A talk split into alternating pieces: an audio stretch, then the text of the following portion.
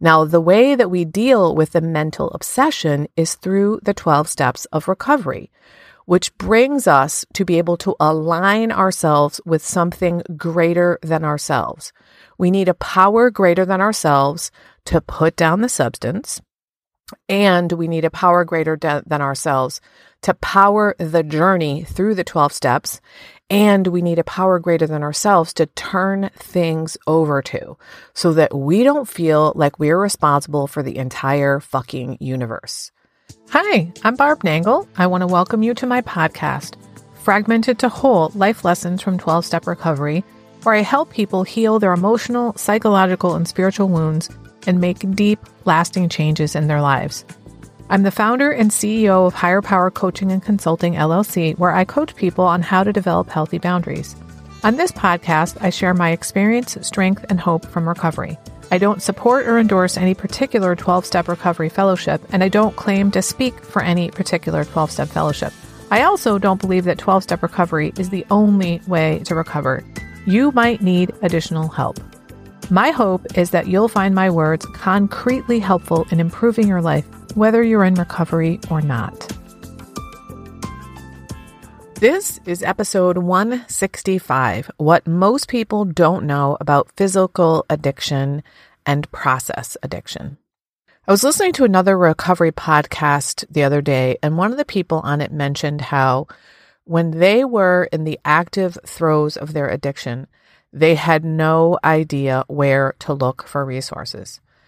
And they asked the people to share on their live stream that gets turned into a podcast about addiction because you never know who's waiting to hear the message. And it occurred to me that it would be helpful to some of the people that listen to this podcast who 12 step recovery is for. Now, I know that most of the people who listen to this podcast are in recovery of some kind or another, but I also know that there are plenty of people who listen to this podcast who are not in 12 step recovery and get lots of benefit from the podcast. So I thought I'd talk about how you might decide if you need to be in a 12 step recovery program and what kind of program might be right for you. So, first, I want to talk about the difference between physical addictions and process addictions. A physical addiction is what most people think about when they think about addiction. There's some kind of substance that the addict is physically dependent on, like alcohol, drugs, or food. They may or may not have withdrawal symptoms when they stop taking this substance in.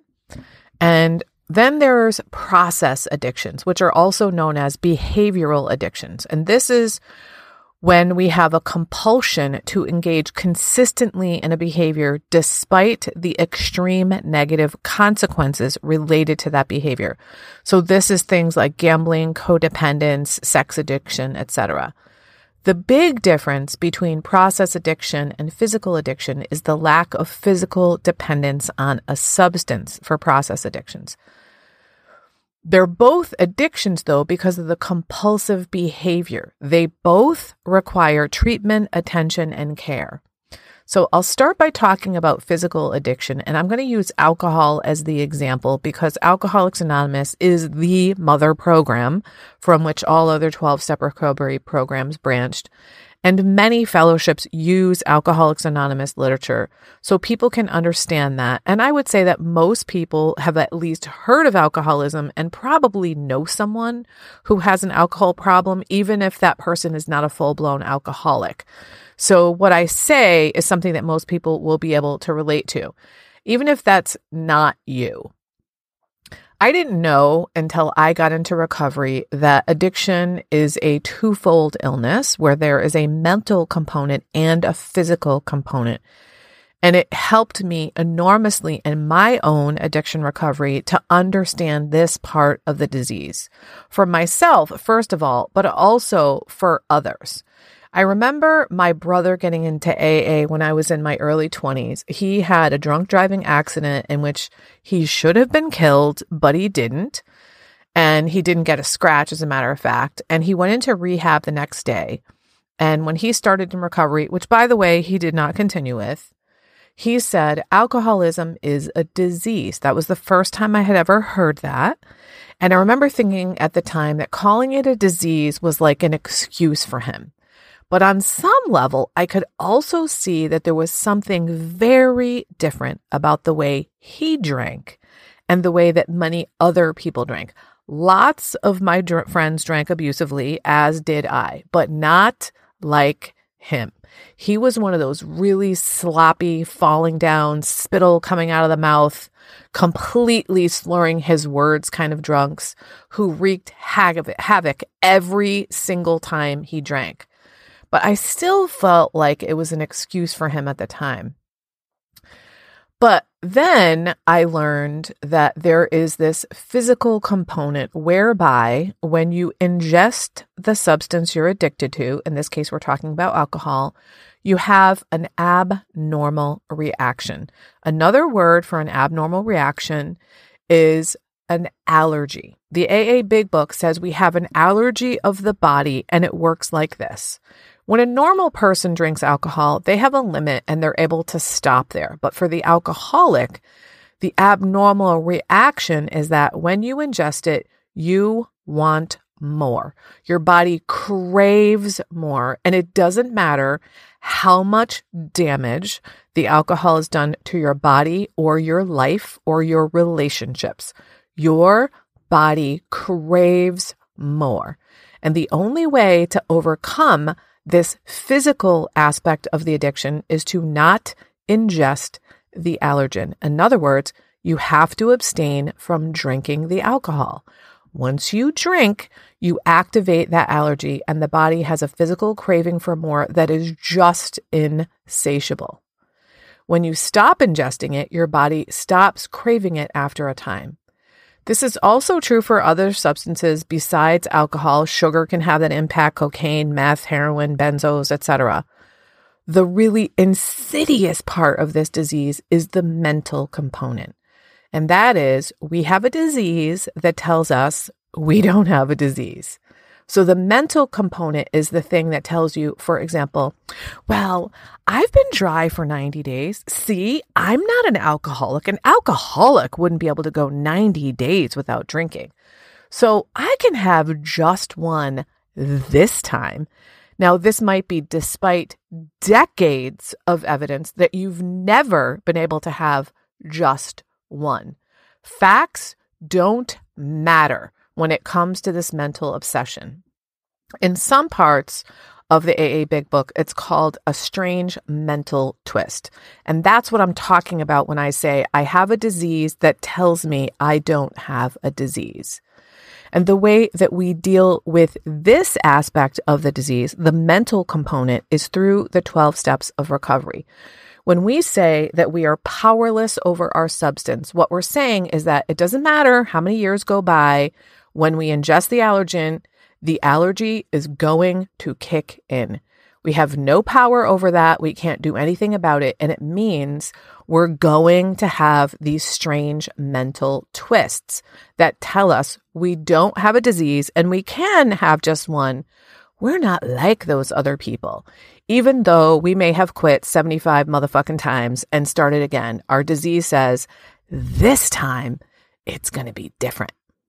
Now, the way that we deal with the mental obsession is through the 12 steps of recovery, which brings us to be able to align ourselves with something greater than ourselves. We need a power greater than ourselves to put down the substance, and we need a power greater de- than ourselves to power the journey through the 12 steps and we need a power greater than ourselves to turn things over to so that we don't feel like we're responsible for the entire fucking universe. We need a power greater than ourselves to guide our decision making. And that entire journey is meant to get us to be able to practice the principles of 12 step recovery in all our affairs. In other words, to live in a spiritual alignment with the universe. Some of these principles are honesty, open mindedness, willingness, hope, faith, courage, integrity, self discipline, service, many of which we may have held before we got in recovery, but were incapable of living in alignment with. Once we've gone through the 12 steps of recovery, if we've done a thorough and honest job, we're then able to practice these principles in all our affairs. In other words, we're able to be mature, emotionally sober, kind, decent, caring human beings who contribute to society. And when we're able to do that, we can feel proud about ourselves, good about ourselves, and know we're doing the best we can. And it's so much easier to stay sober when we do all those things. We're also connected to other human beings and to our higher power when we're in recovery. And humans are wired for connection. One of the things we say in 12 step recovery all the time is the opposite of addiction is connection. We also say we're protected when we're connected. And we mean that in terms of being connected to other humans, connected to a higher power, and connected to our program of recovery. Now, a little bit about process addictions. These are mainly about the mental obsession, though there can be a physically addictive component in terms of what some call the inner drugstore. That is, we may get a rush of adrenaline and cortisol and all those other inner chemicals when we engage in our obsessive and compulsive behaviors. If we've grown up with our systems activated like this all the time, in other words, in fight or flight mode, that activation of our system makes us feel alive. When we don't have that internal drugstore activated, when we don't have those chemicals buzzing through our systems, we feel bored. Or maybe we even feel like we're not even alive. This is why sometimes people reject people who are healthy and have healthy boundaries as candidates for dating when they're actively in their addiction because they think they're boring. Going through the 12 steps of recovery helps us to understand that the sense of peace we feel when we get to, into recovery is actually calmness. It's not boring. It's actually healthy, and we want to get to that, but it takes time to be able to get used to that. When I did the 12 steps in my main program, which is about a process addiction, one of the women had been sober in AA for like 12 years before that. And it wasn't until she got into this program that she started to get a measure of peace. And she was like, What is this peace shit? It was so fucking foreign to her that she couldn't handle it at first. We need the 12 steps of recovery for the process addictions just as much as we need them for the physical addictions. Now, I hope that me laying this out has helped you to get an understand of addiction. I know that I really didn't get addiction until I got into my second recovery program, which is for a physical addiction. Like I said, I thought my brother was making an excuse when he said alcoholism was a disease because it's different than diseases I was familiar with, like diabetes or smallpox. Now, there are a lot of people out there, even medical professionals, professionals who don't understand that there is not just the physical dependence, but also the obsessive thinking that goes along with it. They don't necessarily understand or consider that mental component. And then there are all the misconceptions among the general public about addiction. There is a ton of stigma based on the false belief that addiction has to do with willpower, as if people are choosing to wreck their bodies, their minds, their lives, and their families and their careers. I will leave links in the show notes to a bunch of the most common 12 step recovery programs in case you need them. And then I also have a resources page on my website, which I will also link there, I have links to some of my favorite recovery resources, as well as some non recovery resources you might find helpful. If you are struggling with an addiction yourself, you are not alone. Help is available, and there are other people just like you who are recovering every day. And if you have a loved one who is struggling with addiction, you are also not alone. There is help available for you too, and you deserve help just as much as they do. Was recently reminded by a friend that when I first started recovery, I didn't feel lovable. I almost can't believe that I used to feel that way and that I kind of forgot something so profound because I truly love myself now. And I want that for everybody. If you don't love yourself, there's literally nothing that can make up for that. I created something exclusively for my private clients since many of them don't love themselves. And I've now opened up my private vault to share it with up to 10 people individually. It's called the Self Love Sprint.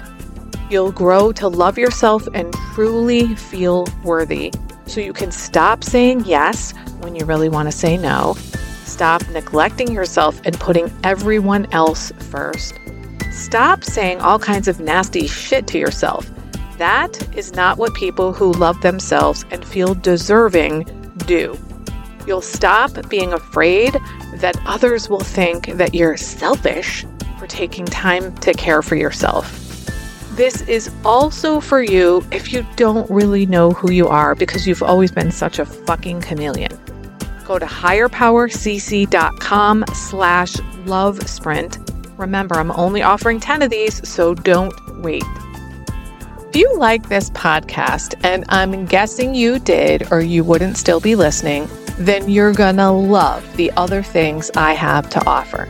If you'd love pre release podcast scripts and episodes before anyone else gets them, or if you'd love access to content from my private vault that I developed exclusively for my private clients, which is like having a work session with me without me actually being there, go to patreon.com slash higher power coaching.